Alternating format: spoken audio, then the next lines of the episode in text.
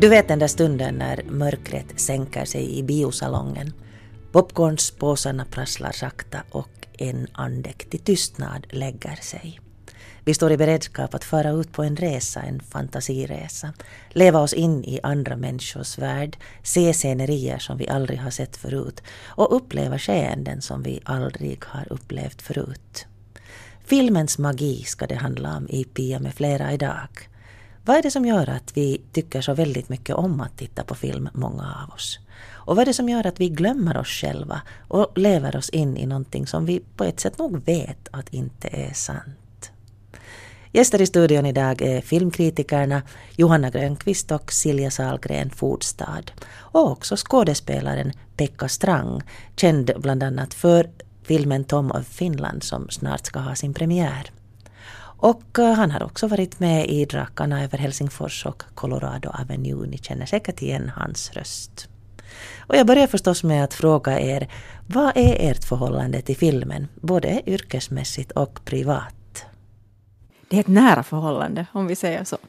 Och har varit det från första början. Jag är uppvuxen med och in i filmvärlden på något sätt från första början. Mina föräldrar uppmuntrar väldigt starkt en sån här aktiv biokultur. Så att jag fick redan ganska tidigt börja se vuxenfilmer på bio och kände liksom, jag är väldigt tacksam över det nu därför att jag insåg att jag då fick en känsla för att film är viktigt och film skildrar något viktigt. Det var inte nödvändigtvis bara den här underhållningsaspekten utan att det som man såg hade en betydelse. Och det har jag väl burit med mig sen efteråt när jag då senare har börjat jobba som filmkritiker. Var växte du upp? Fanns det många biografer? Oj, det här skulle vara ett helt skilt program. Jag har flyttat väldigt mycket som barn. Så jag har dels bott i Helsingfors med hur mycket biografer som helst då på 70-talet när det fanns liksom i varje kvarter där jag bodde i Töle. En biograf som man kunde gå ensam väldigt tidigt. Sen flyttade vi till Åland däremellan. Där det var mera glest om man säger så, bara en biograf i Mariehamn. Och eh, sen har jag bott i Vihtis och då var det helt enkelt den utmaningen att man fick åka buss in till Helsingfors 45 kilometer varje gång man ville se en film. Och då fick jag ofta passa in det så där att jag kom in och gick på en dagsföreställning för att kunna ta en buss tillbaka. Och då gick jag ganska mycket ensam fast det var i, i tidiga tonåren. Hurdana filmer var det då? Du sa vuxenfilmer redan som barn. Var det tillsammans med dina föräldrar då eller? Det var tillsammans med mina föräldrar. Så att jag kommer ihåg till exempel att jag har sett Fanny och Alexander som tolvåring då när den kom och eh, många andra filmer, också fallet Silkwood och den där elektriska eh, den självlysande ryttaren med Robert Redford. Sådana här filmer minns jag att jag har sett. Förutom då förstås de här obligatoriska mm, Sound of Music och Mary Poppins och de här som var mera barninriktade. Men, men faktiskt just det där att jag fick en känsla av att man att det som filmerna handlar om också har en, en betydelse tycker jag nu att känns väldigt viktigt. Att det inte var det här. Jag kan faktiskt inte komma ihåg att jag skulle ha sett en enda tecknad film på bio. Så att det har liksom kommit sen i en helt annan fas på ett annat sätt. No, eh, du är känd Silja också som filmkritiker. Hur, kom du att, hur halkade du liksom in på det? Tänk att få titta på film hela dagarna och få betalt för det. Ja, jo, ja alltså varje gång folk säger vilket roligt jobb du har så kan jag bara nicka och säga ja, faktiskt. Det är ett eh, jätteroligt jobb och ett utmanande jobb och på många sätt ett hela tiden omväxlande jobb. Jag kom in på det egentligen den vägen, alltså dels redan som barn så klippte jag ut recensioner och, och skrev egna recensioner på filmer jag hade varit på. Så där. Eh, sen studerade jag litteratur i Helsingfors, nordisk litteratur och så småningom blev det aktuellt att hitta ett biämne. Och jag visste inte vad jag ville studera, jag visste bara att jag ville åka till Sverige i något skede. Så bläddrade jag i en sån här katalog över Stockholms universitet och såg att wow, det finns ett ämne som heter filmvetenskap. Att hur är det möjligt? Så att jag studerade då film som biämne. Och sen fick jag möjlighet att börja recensera film för Huvudstadsbladet. Och det gjorde jag sen under väldigt många år innan jag började göra filmrecensioner för radio och så småningom sen tv. Så det var liksom min inkörsport. Men du älskar film? Absolut, och det är, inte, det är inte en kärlek som på något sätt har naggats i kanterna utan den är fortfarande väldigt intensiv. Mm. No, andra kritikern Johanna, tittar du privat också eller är det bara jobb? Nej, jag tittar absolut också privat. Jag menar, det är ju en massa filmer som man inte hinner se vad gäller jobbet. Så måste man ju titta på dem sen privat. Och, och precis som Silja så kan jag ju säga att jag älskar film. Och jag har, tror jag, alltid älskat film så länge jag kan minnas det. Och jag tycker ju att film egentligen är den liksom yppersta konstformen. Att om man tar litteratur och musik och teater och bildkonst och så pressar man ihop det, då får man film. Sen är nu då kombinerat med, med teknologi som ju också krävs för att, för att skapa filmen. Men eh, jag, jag, tycker ju att det är helt magiskt och, och, precis som Silja så tycker jag ju att det är ju ett härligt jobb att kunna få betalt för att se på film och att prata film och, och recensera film och skriva om film. Så det är ju helt underbart. Uh, måste man ha studerat film för att kunna recensera film? Nej, tror jag det inte. Men uh, det är ju klart, det, det underlättar. Jag har precis som Silja också läst filmvetenskap. Jag har läst det både i Stockholm och i i Köpenhamn och, och vid Turun yliopisto. Det är ju klart att när man läser film och läser filmteori och, och, speciellt filmhistoria har man ju väldigt stor nytta av att man har sett massor med filmer och att man kan jämföra dem och att man ser när det görs referenser till tidigare filmer och så vidare så vet man liksom att varifrån olika influenser kommer och vem som var först med det här tricket och så vidare. Men att nu tror jag att man också bara helt kan själv bygga upp det där den där liksom kunskapen kring film och, och börja recensera. Att jag tror inte att det krävs det, men, men det är klart det ger en viss trygghet att man kan sin filmhistoria. Ja. Mm. Pekka, förutom att uh, du då medverkat i ett antal filmer så ser du också på filmer då?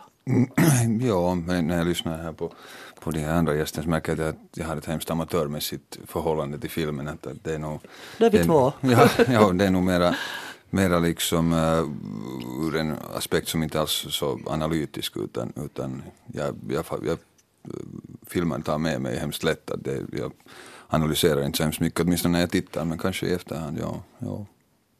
Hur, hur denna filmen tittar på? Eh, jag tittar på vad som helst, ja, verkligen. Kanske de starkaste minnena, eller en av de, det är liksom Chaplin från, från barndomen. Jag hade en farbror som hade sån här eh, Super 8, så han hade Chaplin på dem och, och det var liksom de första första filmminne och sen en annan är den här Bläcktrumman, Bläck, Bläcktrummen, vad heter den? Eh, som jag såg när jag var alldeles för liten och den, den har liksom etsat sig in i någonstans i, i hjärnan, i, i hornhinnan och överallt, att hela känslan över filmen och sånt. Och när jag sett den efteråt så kommer det varje gång tillbaka och det, det är någonting magiskt över den. Mm. No, vi ska senare återkomma till de här olika plattformarna som man kan då titta på, på film på. Det vill säga det finns biografen, det finns uh, en del människor har såna här eh, uh, movie theaters hemma. Och sen finns det tv, sen finns det datorer, sen finns det surfplattor, till och med telefoner som man kan titta på film. Hur konsumerar ni film? No, mobilen har jag nu inte nu tittat film ifrån men, men jag har nog märkt att jag tittar ganska mycket hemma från min laptop.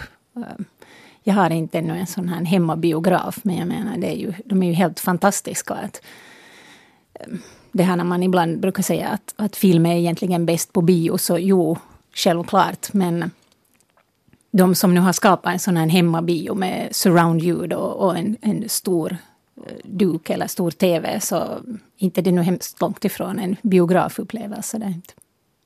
Egentligen kan det nästan vara intensivare ibland att titta till exempel från, från en platta och sen om du har hörlurar mm. så, så, har du den, du har den liksom på en 30, 40, 50 centimeters avstånd och sen med hela det här ljudet där in, innanför. Så jag tror det är till och med en större upplevelse än att titta på TV. Det är klart att bion är, är överlägset bäst. Mm. Tittar du från telefonen? Jag har gjort det i nödfall när det har gällt något just jobbrelaterat där man har måste se på någon dokumentär eller någonting sånt här som man har haft en länk till. Då har jag tittat på telefonen. Men det är nog verkligen i nödfall för att det, det blir du går nog miste om den här liksom helhetsupplevelsen, det tycker jag definitivt. Sen funderar jag lite på det här att jo, jag tycker absolut att bi, eh, film är bäst på bio. Det är liksom ofrånkomligt. Men den där sociala aspekten av det som man ofta talar om, att det liksom är en gemensam upplevelse, den går ju jag och Johanna de facto ganska mycket miste om. För att när vi går på de här filmerna på pressvisningar så ser vi dem visserligen i, i biomiljö, men det är ju bara några människor där, för det är ju bara kritiker. Och jag menar, i många fall så kan det vara under tio personer som är där. Så det blir liksom inte riktigt den här... Nej, det blir, nej, och det är nog något som jag märker att jag har väldigt svårt för sen när jag går med publik. Så jag säger, men vad är det här? liksom, folk har så mycket oväsen för sig. Men jag menar, det, det, det sociala är ju förstås en, en, en, grej som man ibland kanske saknar lite. Mm. Under de år som jag har gjort det här programmet så har väldigt många av er lyssnare tagit kontakt. Det har då handlat om reflektioner kring de ämnen som vi har diskuterat och egna erfarenheter men också om olika frågeställningar och ämnen som ni har velat att jag tar upp. Och väldigt många av förslagen har ju också lett till program som ni kanske har hört. Och det här programmet är ett av dem. Eh, det var en lyssnare som tog kontakt. Nu har jag alltså på tråden Johan Lustig och han var den som kom på den här idén att vi skulle kunna prata om film och vad det är som gör att vi blir så fascinerade av film. Och då måste jag ju fråga dig genast då Johan, att hurdana filmer tittar du på? Uh, jag ser mest på thriller och vissa skräckfilmer och så ser jag nog uh, sådana här, vissa komedier och thriller och skräckfilmer. Det är mm. nu mest ja, de jag ser. Och så vissa sanningsbaserade också. Har du någon favoritfilm? Jag tycker just bland annat om de här Gudfadern-filmerna för att det är ju sådana här filmer som man alltid hittar några nya saker i fast man ser dem många gånger. Och så tycker jag också om den här andra uh, Indiana Jones-filmen från 1984 för att det är en sån här milstolpe i den här äventyrsfilmens historia. Är det mest då för spänning som du tycker om att titta på film? Det beror ju på om det är en thriller, då är det ju spännande. Och sen om jag ser till exempel en Mel Brooks-fars eller något av Chaplin, så då ser jag ju på det för att det är humor. Hur är det med sorgliga filmer? Vissa sådana här tragedifilmer har jag nog sett och vissa av dem är nog sådana som jag nog blir rörd av också. Tittar du på film på bio eller hemma? Jo, det gör jag nog också, att jag går nog jättemycket på bio. Att jag går nog oftast när jag har möjlighet och när det går passliga filmer så då går jag nog med en arbetskamrat och tittar på filmer. Så. Tycker du att det är annorlunda att titta på filmer på bio än att titta dem hemma i soffan? Nu är det ju en annorlunda upplevelse nu att nu märker man en klar skillnad när man har den där stora fina vita duken framför näsan än när man ser på en vanlig TV-ruta. Kan du själv tänka på när du, vi frågar oss det här att vad är det som gör filmen så magisk? Det är väl det som det handlar om och så den här själva stämningen i filmerna som liksom gör det fascinerande och intressant att följa med. Hur är det, känner du igen dig själv i filmer? Ah, I vissa filmer så känner jag nog igen mig att den här skulle ha kunnat handla om mig. Alltså, men det är mest sådana här komedifilmer och sånt för att jag själv har sån här humor och förstår precis när folk skämtar med mig och sånt. Vad tror du om filmen? Kommer den att fortsätta att vara lika spännande? Jo, även om man nu... alltså, nu tror jag att det kommer ännu lika ofta liksom att komma ut sådana här oberoende vad det är för en kategori filmer hör till, så nu kommer de att vara ännu lika fascinerande som de har varit under dessa århundraden. Och det var alltså Johan Lustig, en lyssnare som tog kontakt och tyckte att vi skulle prata om film. Och det gör vi. Just nu här i studion så har jag filmkritikerna Johanna Grönqvist och Silja Salgren Fodstad och skådespelaren Pekka Strang. Och Pekka, du är nu sen yrkesmässigt så att säga på den andra sidan filmduken. Kan du berätta lite om hur det känns för en skådespelare att göra film? Det är ju det är fantastiskt roligt.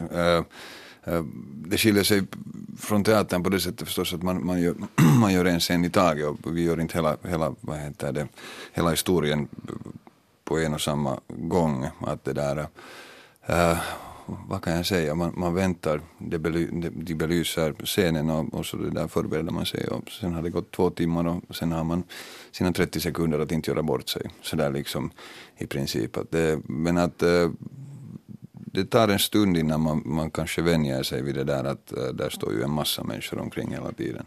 Att den där, lyckas man förmedla någon slags magi dit hem så, så är det nog då, ganska fantastiskt. Men skådespelarens insats i filmen är ju egentligen ganska liten. Eh, den är ju stor på det sättet för det är det enda som syns men att, att det, är, det är så otroligt många människor som gör så fantastiskt arbete just bara för att den där ena scenen ska lyckas.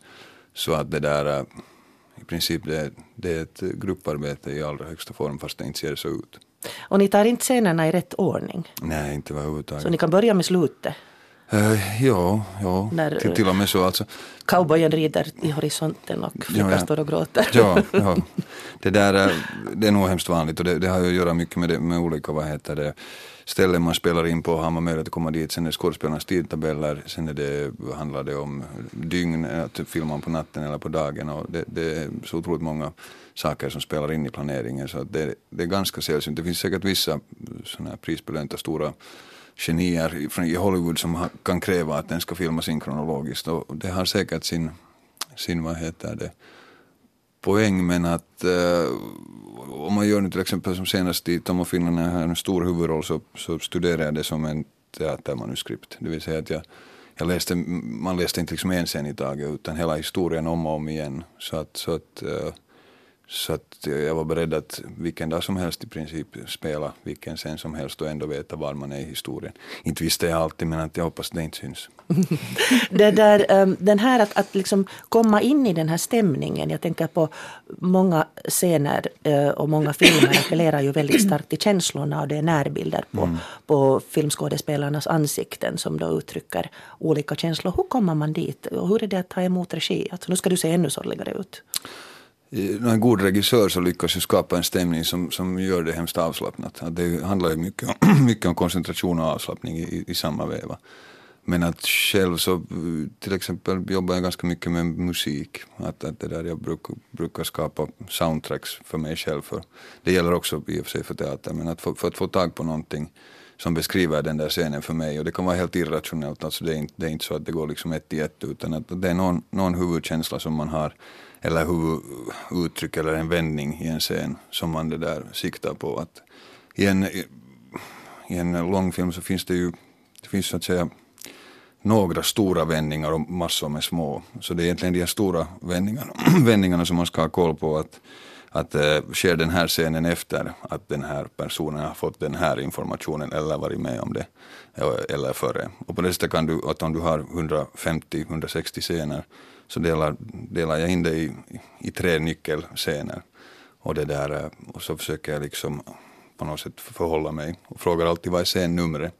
Att vilken scen filmar vi och då vet jag att okej okay, nu, har, nu har han fått den informationen, han har varit med om det. Så nu är han på väg till det här. Så att det, det är nu en, en teknik, inte vet jag hur andra gör det.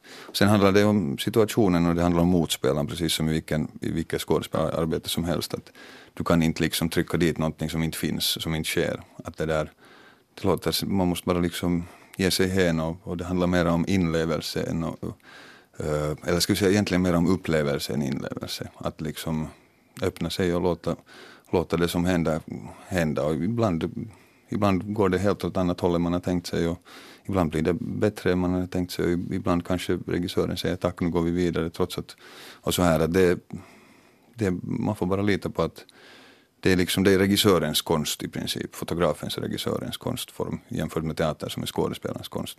Så att det där, äh, ja, inte, det... Kan man spela mot vem som helst? Jag menar, nu till exempel så spelar du Tom och Finland, det är ett homosexuellt förhållande. Mm. Det ska finnas en uh, erotisk spänning mellan er. Kan man skapa det med liksom den som uh, producenten har valt ska vara den andra? Mm, man måste jobba på det. Jag menar, det, det, det är klart att man kan. Alltså det, Eh, Eh, men att det där, eh, det handlar om att, om att förstås vara trygg i situationen och vara trygg med den andra. Och även om man inte är trygg så kan det ju skapa en spänning. Att inte, det, det, är, det är inte alltid sådär, sådär ett i ett men att det där eh, Uh, jo, svårast är det att spela med sådana som inte är intresserade av den andra. Alltså, av, det kan hända ibland att det kommer in en statist som, som inte har riktigt förberett sig eller inte är van och, och sen är pressen är ganska hård på en, på en inspelning. Jag menar, det, det ska gå undan och du, du, ska liksom, du har din, din tid att göra det så då, man måste bara liksom lugna ner sig och då, då kan det ju vara måste, svårt och så här men eller sen med barn, barn så måste man totalt ge sig hen till det där barnet och, och se till dess vad, hur, hur den vill fungera i den här situationen. Man kan inte liksom plöja över. Och ibland är, det, är man själv helt kass och det där, då får man bara godkänna det. Att inte det men att nu ska det väl i princip gå att spela vad som helst med vem som helst. Hur är det med känslor som, som föds där? Mm. Många dokumentärfilmare och, och, många som har gjort personporträtt, jag till exempel, har märkt att man blir nästan förälskad i den som man gör det här arbetet med. Mm. Hur är det i, i, i filmen då ni jobbar tillsammans? No, Ja, alltså, det är ju den här klassiska frågan, nu är det ett homosexuellt förhållande men då när det är ett heterosexuellt förhållande så går det ju alltid rykten att ah, de är kära på riktigt. Ja, men går det, kan det väl lika bra gå rykten i ett mm. homosexuellt förhållande också. Det där, eh, ja, man måste ju ge sig hem men att vi är ju ändå proffs så att, det, att, att, att eh, man måste öppna sig för sina känslor men att nu finns det ju också ett man är ju närvarande ändå som sig själv trots det här. Det, det här blir hemskt invecklat om man ska gå in på alla de här olika mm. stadierna i det. Men att uh, uh, det handlar om hän i mm. princip. Mm. Nå, hur är det sen när du ser filmen? Den färdiga filmen. Ja. Hur tittar du på den? Tittar du på den så att du sugs med eller tittar du på att vad fara där gjorde jag så, jag borde ha gjort så? Nej, inte, inte sugs man med i det. Inte. Mm. Inte, um, det är det att man kommer, eller kommer hemskt mycket, man kommer ihåg liksom själva situationen när det filmades in. Att där stod den där och ja, den dagen, vi tog sex tagningar av den här och, och det där. Så att, eh, men kanske sen efter många år så kan man se på den, liksom se på hela, hela historien. Det, det har hänt i, i, i filmen man har varit så, så det där, jag kan njuta av andras, andras skådespelararbete men man ser sina egna brister bara. Det kommer man inte ifrån. När hur är du tittar på annan inhemsk film där du kanske har kollegor mm. i roller? Sitter du och tittar på, på deras uh, professionella insats eller, eller går du med historien? No, både och. Jag menar, det är antagligen så som det går för kritiker också, att ibland så, så tror man inte helt enkelt på det. Jag brukar definiera, men det handlar om en själv också, att jag brukar definiera det så att det, det är som när någon berättar en, en historia. Om den berättar den utan att uh, uh, att man, man får en känsla av att men det, det här kan ju inte stämma. Att så här gick det inte. Så då fungerar historien. Men får man en känsla av att, att liksom, nu hittar den där på eller det här hör inte till den här historien. Så då kastas man ut ur den. Och det, det är kanske liksom på det sättet som jag kan tycka att vissa filmer fungerar helt otroligt bra oberoende vem som gör det. Eller att, att den är intakt så att säga. Att världen är intakt och, och det där stämningarna och allt så är, är trovärdiga. Uh, på det sättet att man inte man glömmer bort sig själv. Mm. No, Johanna och Silja, hur är det med er som kritiker? Kan ni släppa det här iakttagande ögat och låta er fångas? Jag tycker ju nog att, att, eller jag strävar efter att låta mig fångas varje gång. Och du beskrev här i början att hur när ljuset tonas ner och man hör det här popcornprasslet. Och, um, så, så jag känner varje gång jag sätter mig i en biograf och ljuset tonas ner och filmen börjar, så kan jag känna en sån här liksom kittling i magen att, att nu kan det bli någonting riktigt bra. Att, att vad som helst kan hända och jag kan liksom sugas med. Och man hoppas att det ska vara en, en riktigt bra film. Och jag har tänkt att, att den dagen jag inte mera känner så, så då måste jag hålla en paus. För att jag, jag, vill, jag vill verkligen liksom älska de filmer som jag går och ser på. Sen är det ju en annan sak att man ju och jobbets vägnar måste se också mycket sånt här som, som kanske inte är så väldigt bra och som man vet redan efter de första minuterna att aha, där är good guy och där är bad guy och nu kommer det att gå så här och så kan man sitta en och en halv timme och bara liksom checka av varenda punkt att aha, och nu händer det och nu kommer följande det och där kom den scenen och så vidare. Inte för att det sen heller är, är dåligt, jag menar på fredagen hade en sån här norsk katastroffilm premiär, Vågen. Och den är helt uppbyggd enligt ett sånt här Hollywood-koncept hur katastroffilmer ska vara. Och den är helt otroligt bra. Alltså du kan sitta och checka av precis alla punkter som ska finnas med i en katastroffilm och de finns där. Och det fungerar väldigt bra och det är en helt otroligt spännande och njutningsfull film att se. Mm. Mainstream mm. talas det om. Du talade om katastroffilmen som ju är en slags ofta mainstream. Mm. Um, blir ni trötta på det, Silja? Jag blir snarast ibland trött på den här indelningen i mainstream-film kontra konstfilm för att eh, med mainstream-film så avser man då ofta den här amerikanska filmen som följer vissa formulan och så vidare.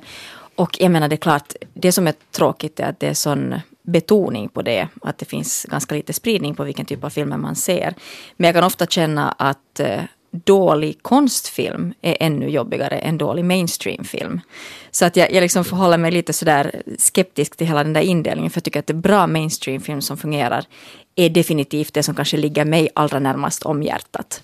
Så att det, det, är lite svårt det här. Det är klart, det är precis som Johanna beskriver det här, att när du börjar känna att okej, okay, jag kan det här formula så bra och om det inte händer någonting överraskande eller det görs med väldigt säker hand, så då blir det en ganska tråkig upplevelse. Men sen just när det gäller konstfilmerna, man har en känsla av att det har funnits väldigt mycket ambition och det blir lite pretentiöst och det hela tiden slår lite över. Det blir också väldigt olidligt att titta på. Så att mm. jag kan inte säga att jag har någonting emot mainstream sådär de, de är ju ofta ganska snäva till sin spridning. Alltså man upplever att de är svåra filmer, konstfilmer. Då, stilistiska filmer, Tylikeskeinen som jag uppfattade på finska. Retoriska filmer alltså som har ett budskap som berättar. Eller avantgarde som mm. liksom spräcker alla förväntningar. Varför, varför upplevs de så svåra? Du talar om, om, ni talar båda om det här igenkännbarheten. Om man tänker på sagan, den klassiska hjältesagan, så den går ju också enligt ett visst formula. Är det så att vi är byggda att förvänta oss någonting och sen när det spräcker det så blir vi upprörda. Ska vi bli upprörda? Kanske vi också har sett väldigt mycket amerikansk film. Det är ju den som på något sätt har influerat både film och, och, och tv väldigt långt så att vi vi är vana att se att man berättar på ett visst sätt. Och sen om man bryter mot det här så känner vi liksom frustration. Men jag, jag tycker ju att, att konstfilmer behöver vara svåra. Nu ska de ju också på något sätt dra dig in i en berättelse och, och du ska liksom...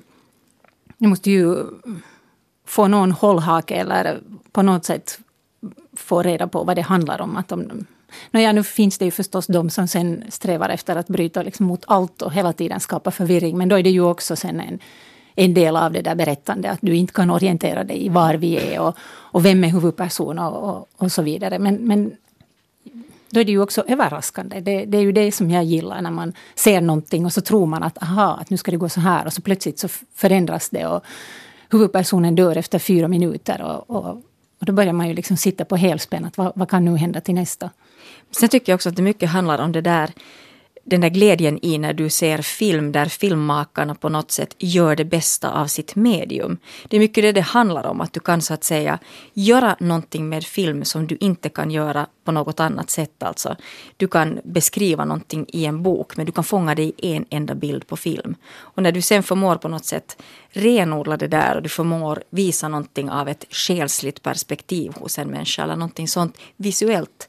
Det är då det blir spännande. Det är då den på något sätt höjer sig över den där förväntade formen. Och det tycker jag nog att händer både inom så kallad mainstream och när det gäller konstfilm, när det funkar bra.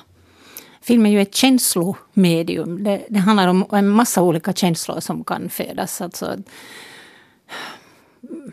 kärlek och hat och empati och lust och attraktion och avsky och, och vad som helst. Och, och det är ju det som är det är ju det som på något sätt fascinerar och säkert också attraherar oss när det gäller film. Mm. Ett medel att skapa känslor är ju musik. Du sa det att du har soundtrack, Pekka, mm. när, när du jobbar med scenerna. Och jag bad er välja uh, någon låt som lite skulle illustrera det här. Och uh, en av de uh, förslagen jag fick av er, Silja och Johanna, var den här balladen från Thelma och Louise som då firar 25-årsjubileum i år. Varför denna låt? Och kanske just för att det, det är 25 år sedan den filmen hade premiär, alltså Ridley Scotts film då med Susan Sarandon och Gina Davis. Så det här var ju nog en sån här... Um, en, det var en, en, ganska stor händelse när den här filmen kom eftersom det handlar om två kvinnor som bryter sig loss och åker iväg på en roundtrip, och, eller vad heter det? Roadtrip. Roadtrip och, och sen blir förföljda då av alla delstatens poliser och detektiver och så vidare. Och, och man på något sätt tänkte att nu börjar det hända någonting inom film och speciellt vad gäller då roller för, för kvinnor. Och sen har ju nu kanske tiden visat att så gick det nu inte tyvärr. Men, men det här är en otroligt bra film. De, de facto, både Sarandon och Davis, de var framträdde under Cannes-festivalen i år där det bland annat diskuterades just det här att det har gått 25 år och de har fortfarande inte sett något motsvarande. Att de på något sätt var banbrytande och sen slutade banan lite där snabbt.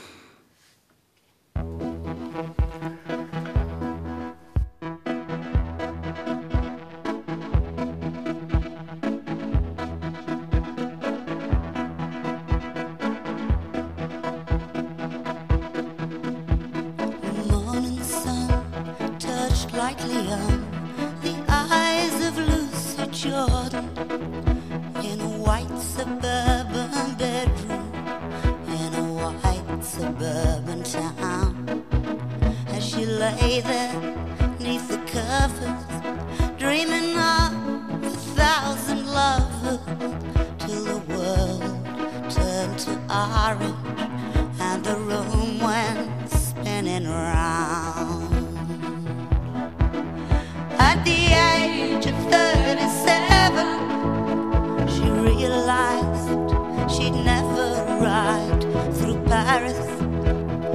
In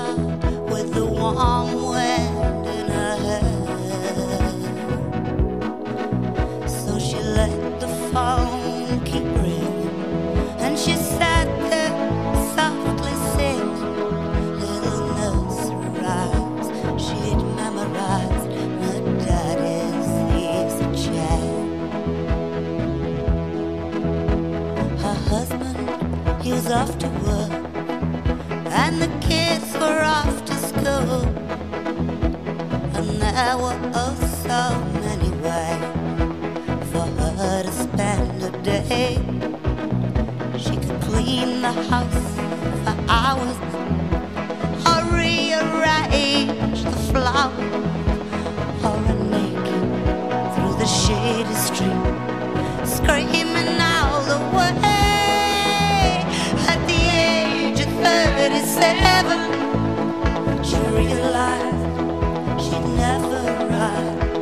Paris in a sports car with the warm wind in her hair.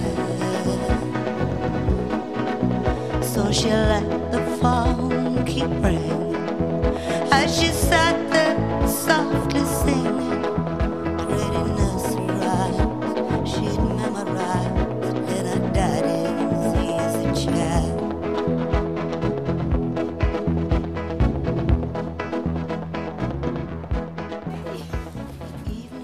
Det här var alltså balladen från Telma och Louise. Och jag sitter här med kritikerna Silja Sahlgren Forstad och Johanna Grönqvist och skådespelaren Pekka Strang och diskuterar filmens magi. Och vi talade om musik och ljudvärld som en del av berättandet och upplevelsen. Du sa Pekka här tidigare att skådespelarna är egentligen är en biroll i en film. Att det är så mycket annat som händer här.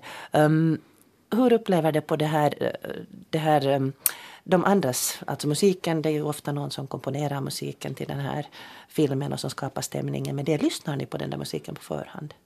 Eh, Inte som skådespelare, jag tror nog att regissören har, har säkert någon slags bild över vad han är ute efter, men att, eller, eller hon. Men, men det där, sen tror jag också att eh, många kompositörer kommer in i ett ganska sent skede. För att eh, det, man vet ju inte riktigt vad det blir innan det är gjort. Man kan ha liksom ett manus och så, så ser man i klippet att, att hur man vill flytta scener och sånt här. Och där är nog musiken helt otroligt viktig för att skapa de här stämningarna. Att, att det är nog, det är ju just när vi lyssnar på, på E.T.s här, musik här i början och, så, och den här och, så inser man hur stor betydelse eh, ljudvärlden har för en film. Att det där, utan det så skulle det nog se konstigt ut.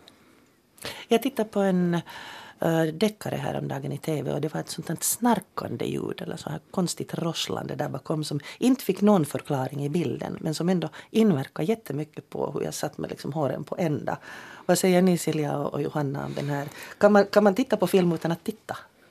Absolut. Jag har varit på ett seminarium faktiskt där Klaus Herre höll en, en eh, föreläsning om det här just med ljudets betydelse och där hade han en sekvens ur eh, Falling Down, en sån här thriller med Michael Douglas som inleds med att den här Michael Douglas rollgestalt han sitter fast i en bilkö en het dag.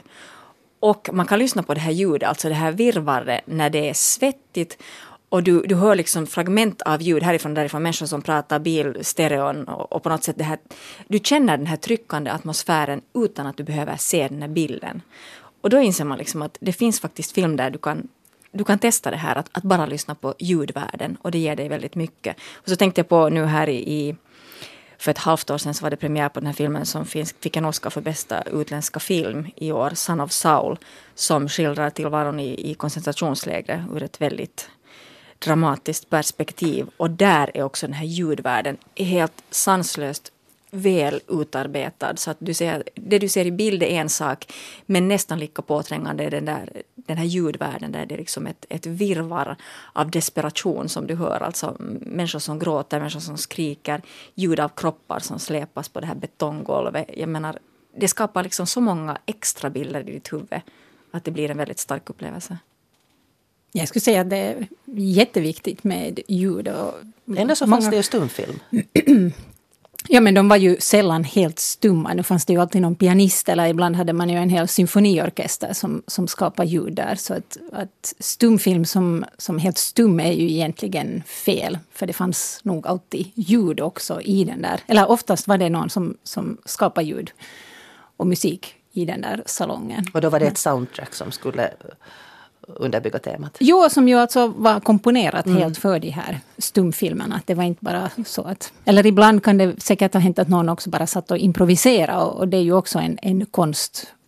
Men, äh, men ja, musik och ljud är ju jätteviktiga. Och, och det, det, som jag tycker är så fascinerande är att man ju ibland inte ens tänker på det. Utan man kan sitta och vara sådär liksom frustrerad eller irriterad och, och, eller känna sig stressad. Och, och, sen när man börjar fundera efter så inser man att det är det här ljudet som skapar nu att jag känner sån här otrolig stress när jag ser den här scenen. Fast man kanske inte liksom själv först fattar det. Det klassiska är ju någon som går på en väg och sen hör man flåsande och steg bakom. Jag menar det kan man skapa i sitt eget huvud till och med nere i parkeringshallen. jag kommer, kommer att tänka på det här tv-serien Twin Peaks. Alltså den här Angelo Badalamentis musik. Mm. Så, om man hör den, var man än hör den, så, så, eller var jag än hör den så, får jag, så ser jag framför mig den här Laura Palmer i plast och de här skogarna och Redwood och hela det där. Så att, och det är enbart med den där musiken som är helt fantastisk i hela serien det är ju ett nöje just att efter att man har sett en film, sen lyssna på soundtracket ja. till filmen och så börjar man komma ihåg att ah, det var den här scenen och här var det här. Och sen händer det ju ibland när man sen efter en tid ser på nytt den, så har man liksom fortsatt att skapa filmen och så inser man att ah, ja, det var ju kanske inte alla de här scenerna fanns med som jag har på något sätt fortsatt historien i mitt eget huvud. Mm. Identifikation är väl en av... Du talade, Johanna, här om att, att filmen är ett ytterst känslomässigt medium, det, det appellerar till känslorna. Så det är väl via att man på något sätt identifierar sig med huvudrollen eller med någon av huvudrollerna. Går med mm. liksom med sitt jag i det här skeendet. Vad tänker ni om det? Ja, jag tycker det på något sätt handlar nog om någon slags kanalisering. Det behöver ju inte specifikt vara bara med en av gestalterna, även om man säger att eh, huvudpersonen ofta är den här inkörsporten så att säga för betraktaren. Men det kan ju vara liksom en kanalisering överhuvudtaget av ens känslospektra som får utrymme liksom i en film oberoende av vilken infallsvinkel man väljer. Så jag menar, det, det är helt klart att det talar till ens känslor. Det är ju nog det man engagerar sig med. Även om jag brukar tycka att, att film på något sätt för mig ofta är en mental adrenalinkick för att den så att säga där i stunden är någonting emotionellt som du upplever. Men efteråt så kan den också ge upphov till så att säga tanketrådar som man kan följa upp. Man kan, ett intresse väcks för någonting man har sett i filmen tematiskt avhandlas och så vidare. Så att jag tycker film funkar på väldigt många plan. Om man tänker på fantasy eller sci-fi filmer eller animation så är det ju då, eh, jag menar, man kan identifiera sig med en penna som är ute på äventyr. Ja, men det är ju det som är så fantastiskt. Att du, du, du ser någonting och sen plötsligt så inser du att jag, jag känner nu med den här pennan då, eller det här djuret, eller den här utomjordingen. Jag menar, vi lyssnade på IT i början och det handlar ju om det att, att man känner ju med lilla IT som har blivit lämnad på jorden och som inte kan språket och som måste bygga en telefon för att ringa hem och säga att jag är här, kom efter mig.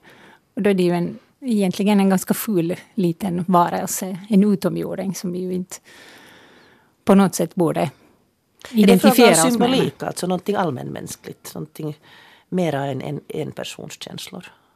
Med IT så tror jag det är det här barnets perspektiv, alltså IT är som ett barn.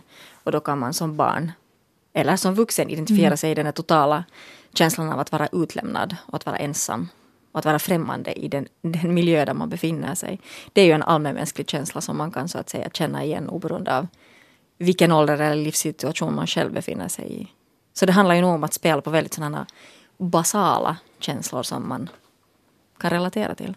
Ni har just båda sett den här Uh, eller Sonja den båda den här Lille prinsen som ju är en väldigt mm. symbolisk mm. och väldigt abstrakt berättelse egentligen. Mm. Och som ändå har levt kvar i människors medvetande i århundraden. Är det liksom symbolik?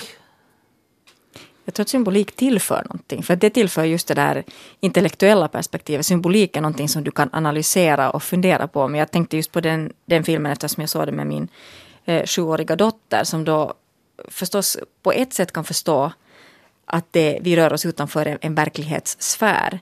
Men det är någonting man absolut måste kunna diskutera efteråt. Just i och med att den här symboliken tillför någonting som kan vara tryggt för en vuxen så att säga. Att, att det ger mig möjligheten att tänka i olika banor. Men för ett barn som ser det konkret så måste man kunna sen ta tag i de där trådarna efteråt. För att den där filmen har både liksom en verklighetsbas som är lätt för ett barn att relatera sig till. Det handlar om en liten flicka som får höra berättelsen om den lilla prinsen. Så att där finns båda de här perspektiven. Men jag tycker att det är det som gör när, när film funkar som bäst så finns ju alla de här elementen. Och när vi talar om det här tidigare med konstfilm som inte funkar, där tycker jag ofta att det kan vara just en symbolik som är haltande. Att symboliken är väldigt sådär övertydlig, men den, har, den betyder ingenting. Så det måste vara både känslor och intellekt? Ja, jag tycker det.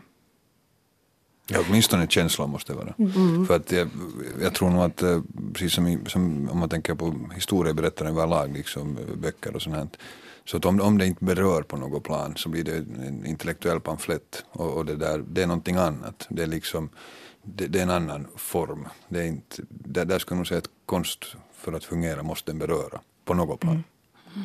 No, ibland berör det ganska mycket. Jag läste ett exempel om, om den här Hannes Luotala i Kotikatu, alltså Risto Autio som led av alkoholproblem i den här serien. Och eh, då han hade varit i matbutiken så kom det en tant och påminde honom att Hannes hade ju lovat att sluta dricka. Eh, och Autio var ju då köpte öl till fredagspastun. Har det hänt dig någon gång det här att någon har kommit och, och liksom tyckt att du är din rollfigur? Uh, nej, inte direkt. Men där tror jag också att tvn är mycket starkare. Att jag tror att, att eh, kommer du till kommer, besöker du alla människors vardagsrum en gång i veckan, så det där, så, eller flera dagar i, i veckan till och med, så tror jag att du började leva ett helt annat liv. Men att uh, nu har jag någon gång hört, någon hade sett, jag gjorde en, en roll som en uh, man som höll på att skilja sig i våsar i filmen för några år sedan. Och, då var det, någon hade sagt att den, med den där skulle jag vilja gå och sitta på krog. och det där. Sen, sen träffades vi och, och det där, tog en öl tillsammans. Men att det där, då var det inte så roligt sen mera. Men att, att det är klart, säkert på något plan så, så kan det bli sådana, att man lever sig in så mycket. Att, men att inte sådana här möten har jag nog inte varit med om. Nej. Jag tänker på er som har sett många filmer, så om någon skådespelare genomgående spelar skurk, mm. kan man ta emot uh, denna skådespelare hen sen som first lover. Absolut. Jag tycker det är ofta det som är spännande när det händer. Ja, det är ju det som är roligt om en regissör inser att den här personen spelar alltid skurk, nu låter vi den spela älskare eller någon, ja, att bryta mot det här. Och, och, jag tror att många skådespelare också gillar det. Om de alltid får samma roller så har de ju nog lusten att tacka nej också. Ingen vill bli placerad i något fack att det här är skurken. Jag, eh, inför det här programmet så kom jag på ett uttryck som jag älskar, som inte alls alla har förstått hur det är fint, men jag talar om en överenskommen illusion. Det vill säga att eh, det här är en fråga om en interaktivitet. Det är så att eh, de som gör filmen låtsas att det här är sant och vi som tittar på filmen låtsas att det här är sant. Och så sugs vi in i en gemensam värld som är större än, än den världen um, som vi annars möter. Vad säger ni om, om uh, åskådarens roll? Ja, jag tänker att det är ju lite samma som teater. Att när man går och sitter där så måste man ju också komma överens om att, att, att nu under den här stunden som den här teaterföreställningen pågår så, så går vi med in i det här. Nu vet vi ju att det inte är på riktigt och, och nu vet ju när man sätter sig för att se en film så vet vi att det inte är på riktigt. Det är ketchup som sprutar det här blodet. Men, men det bästa är ju det när vi sen rycks med och så tror vi att nu sprutar blodet på riktigt. Och den där mördaren står där bakom knuten och väntar. Och, och, eller skeppet sjunker och, och, där står de här eh, Kate Winslet och Leonardo DiCaprio. Och de älskar varandra och de borde få leva tillsammans men nu kommer de att dö där och, och man, känner liksom, man känner med dem och man känner deras desperation. Jag börjar fundera ännu längre att det inte, inte alltid lite en överenskommen illusion. Jag menar det att du sitter här, det är ju helt arrangerat. Så att, eller att när man möter någon så beter man sig enligt ett, ett visst mönster. Så att mm. på det sättet tycker jag att filmen kan ibland vara mer sant än verkligheten. Mm. Det är en bra tanke. jag tittar på Silja. De där känslorna, vi talar mycket om känslor här. Är det äkta känslor? Du talar om, om Titanic. Man gråter och man ser Leonardo DiCaprio sjunka under ytan. Och, och ja, jag gråter när orkestern spelar sen den här uh, salmen Närmare Gud till mm. dig. Det är där som, för det är oftast musiken som får mig att gråta på film. Jag gråter nog åt det mesta på film. jag har väldigt nära, märker jag, till den känslan när jag ser på film. Och den är absolut äkta. Och jag vet inte liksom, vad det beror på, men det är ju så att människor är olika funtade. Man har olika nära till att, att visa känslor. Jag hade ju trott att det skulle mattas av. Jag menar att efter under 20 år har tittat nu på, på film dygnet runt sådär professionellt att någon gång skulle det ta slut. Jag kan fortfarande tycka att det är lite pinsamt när man går på någon pressvisning och där sitter garvade filmkritiker och, och så sitter man och, och tårarna rinner över någonting. Men jag har bestämt mig för att jag struntar i det. För att jag, jag känner ändå att det är det som, som gör att det är på riktigt. Däremot måste jag säga att jag har aldrig haft eh, personligen den här, det här behovet av att bli skrämd. Som folk ofta talar om, att som tonåring som man ville se skräckfilmer i smyg. Jag var så jag sprang 100 meter för att slippa se en skräckfilm. Jag, jag har liksom inte haft det behovet att kanalisera de känslorna. När man talar om att man kanske bearbetar rädslor inom sig själv och sånt. Så det behovet har inte jag haft. Jag älskar skräckfilm. Men jag, jag, tycker nu har jag sett så mycket skräckfilm så det blir bara svårare och svårare att komma ifatt den där skräcken. Men jag tycker att det är helt ljuvligt om man ser någon sån film så att man liksom hoppar till där i biografen. Eller när du går ut och det är mörkt och så börjar du plötsligt fundera att tänk om. Och, och det liksom på något sätt fortsätter att leva en stund ännu den där filmen. Det är ju helt kan härligt. det vara ur, ur olika behov som de här känslorna? Uh, ska vi säga, man har just varit med om att det har blivit slut med partnern. Och så går man och tittar allting som är tragiska kärlekshistorier och gråter och gråter och gråter och gråter och gråter. Eller om man är, är um, det här behovet av skräck till exempel. Jag vet att många distanserar sig. Mm. Att de vill, vill, de vill titta på skräck men sen just när det blir riktigt farligt så påminner de sig om att det här är film. ja. Ja men det, det, är väl, det är väl sådär det fungerar. Jag kommer att tänka på den här danska filmen Clown. Den här med, med de här komikerna som, som är, det är så fruktansvärt pinsamt vad de håller på med. Jag kommer ihåg när jag tittade på den där hemma, jag måste stiga upp och, och liksom andas emellan för, för det, det, liksom, det, det, går så långt. Och samma kan det ju vara, det är ju en slags skräck det också. Eller, eller sen med komedier där man inte kan helt enkelt sluta skratta eller, eller bli, bli så berörd av någon film som man bara sitter och hucklar sig igenom den. Det, det, det är helt fantastiskt. Men jag håller med om att musiken är, är där helt otroligt viktig. Kanske inte i Clown, men att det där, mm. annars, annars det där så, så är det nog den, den som öppnar oftast tycker jag de här kanalerna.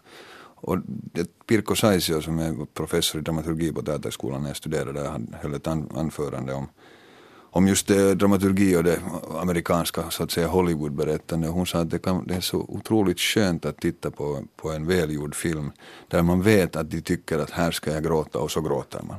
Att det, mm. det är också en, liksom en konstform i sig. Att kunna skapa det här? Ja, att, att kunna att både se hantverket där under och sen trots att man ser det kunna bli berörd av det. Att, att då är det nog verkligen välgjort. Mm. Hur är det i olika livsskeden? Ni har alla tittat på film och varit i kontakt med film eh, i tiotals år. Märker ni någon skillnad i vilka filmer som tilltalar under vilka tider? Det, jag vet inte om jag kan säga direkt att vad som tilltalar under vilka tider. Det som jag märker att det enda där jag emellanåt kan känna att min kvot börjar vara fylld. Eller där jag kan på något sätt värja mig mot det hela är den här ökade användningen av våld. Alltså explicit våld. Och våld som egentligen inte är motiverat av någonting. Det ska nu bara finnas där för att man förväntar sig att åskådaren behöver det eller kräver det eller förutsätter det eller någonting sånt här. Där kan jag emellanåt känna att att okej, okay, att nu skulle jag vilja ha en liten paus från det och att man klämmer in det i alla genrer i princip. Att också komedier ska vara ganska våldsamma och häftiga och barnfilmer ska definitivt vara det och så vidare. Där kan jag känna att det är ett ganska billigt medel att, att skapa effekt. Så det, det, vet jag inte om det har med ålder att göra eller någonting avtrubbning i största allmänhet. Men där, där känner jag att, att eh, får jag välja själv så undviker jag kanske just det. Jag, jag är personligen trött på utdragna sexscener. Det, mm. det, det, liksom, det, det, är så, historien är i bra gång och sen, ska, sen, sen håller vi på att filma länge och sen liksom så, håller, så brottas de där och sen ska det från olika vinklar. Det, det, liksom, hela berättelsen i princip berättar på hur de möter varandra, hur de går i säng med varandra och sen hur de, hur de, hur de ser ut efteråt, var det bra eller dåligt. Men det där knådande, så det, det kan vara en åldersfråga eller sen handlar om något helt annat, men jag är så, det är jag så trött på. Jag läste en essä av Pekko Pesonen som talar om att vara i en annans byxor, toisen housuissa. Och han äh, säger då att det finns egentligen tre funktioner med film eller med drama. Att förbereda, att rena och att ersätta. Och då tar han upp just äh, sex och våld äh, som en ersättande funktion. Att man får utlopp för sånt som man i ett civiliserat samhälle inte kan göra så där i vardagen. Att det ska vara därför och att, att det här ökande våldet skulle ha att göra med att vår, vår liksom, kunskap om våldet i världen har blivit allt större. Att det ska vara ett sätt att bearbeta det. Jag ställer mig lite skeptisk till att det är ett sätt att bearbeta. Jag tror det är en reflektion av mm. hur världen ser ut. För att jag menar, det, det finns ju en samverkan. Det är därför jag också värjer mig mot det att man ofta avskriver actionfilm som att det här behöver vi inte diskutera. Tvärtom tycker jag det är just det vi bör diskutera. Därför att man så, så skickligt där speglar egentligen de, de trender och det, det mentala tillstånd som råder. Så att eh, bearbetning, tja. Jag tycker mm. det är mer en reflektion. Att förbereda sig för, för situationer, att se, uh, se någonting som hör till livet. Där om man tittar på de här Sharknado-filmerna så har, har ju liksom cirkeln är sluten på något sätt. För den hand, det handlar ju inte om någonting mer utan det, det är bara liksom en slags kitschkommentar till hela, till hela det här våldet. Men att det fungerar det eller inte vet jag inte, men de lär vara omåttligt populära. Mm. No, redan de gamla grekerna talade om katarsis, det vill säga det renande. Nu är det ju himla skönt att få gråta ut. Jo, men söker man sig... Eller jag vet inte om det, det är därför man... Eller kanske det är därför en del går på bio, att man söker de filmer där man, ska, där man får gråta. Men men om det nu kommer då någon sån här katarsis så att man känner ett, ett, renande gråt på slutet så är det väl just för att den här berättelsen har varit så berörande att det är den som har dragit en med en. Att, ja, jag, jag, tror inte att det är det man liksom söker. Det, det, kommer om det är en bra berättelse och att den, den är berättad på ett visst sätt och man sen känner starkt. Jag, jag, tänk, jag tänker bara på Chaplins The Boy. Alltså det, det, det, det, ibland kan man bara ha liksom ett behov att nu vill jag bara se den där för det är så otroligt, det är så fint både gjort. Där, där ser man liksom hantverket och sen, sen hela liksom eh, scenen hur den är gjord. Det, det kan jag ibland ta som terapi, att bara titta på den scenen. Mm. Så det är terapi? Det är lite katarsis? Typ, inte vet jag. I needed it. Då, nu, nu tänker jag inte stödja ditt påstående. okay, men, men det kan ju också handla om nyfikenhet. Jag menar, mm. Silja var lite inne på det här tidigare, att man ser filmer och sen får man nya tankar eller man har liksom inte tänkt på någonting tidigare. Eller man, man ser någon film som handlar om en verklig person och man är så att wow, jag har aldrig, känt, jag har aldrig hört talas om Alan Turing men nu måste jag gå hem och läsa in mig på honom för det här var en jättespännande och intressant film. Mm. Och, och så plötsligt får man, får man en helt ny inblick i något historiskt skeende. Ja, vad säger du Silja? Jag säger som jag sa tidigare, jag, jag tror att jag är mer inne på kanalisering än mm. katarsis. Mm. Jag tycker det, det, det är mer lämpligt. Gå lite mer in på det. Kanalisering det är ett, ett kanaliserande kanske av känslor man redan har som man får utlopp för och så vidare. Men det ska inte stanna vid det. Med katarsis så känner jag liksom att det är en avslutad process. För mig fortsätter de, de goda filmerna efter den avslutade tittningen. Mm. Nå, filmens magi. Tror ni att den kommer att kvarstå i dessa massproduktionens tidevarv? Absolut. Jo. Vart skulle den försvinna? Den kommer bara bli större. Människan förändras ju inte så mycket vad, vad kan jag säga? du ser bara... Jag, jag hoppas det, för att okay. annars ser det ju illa ut sådär på jobbfronten. För vår del också. ja. Pekka Strand, Silja Salgren Fotstad och Johanna Grönqvist, jag tackar er för den här diskussionen och du där hemma, jag hoppas du har fina filmkvällar framför dig. Du når mig på pia.abrahamssonsnabelayle.fi.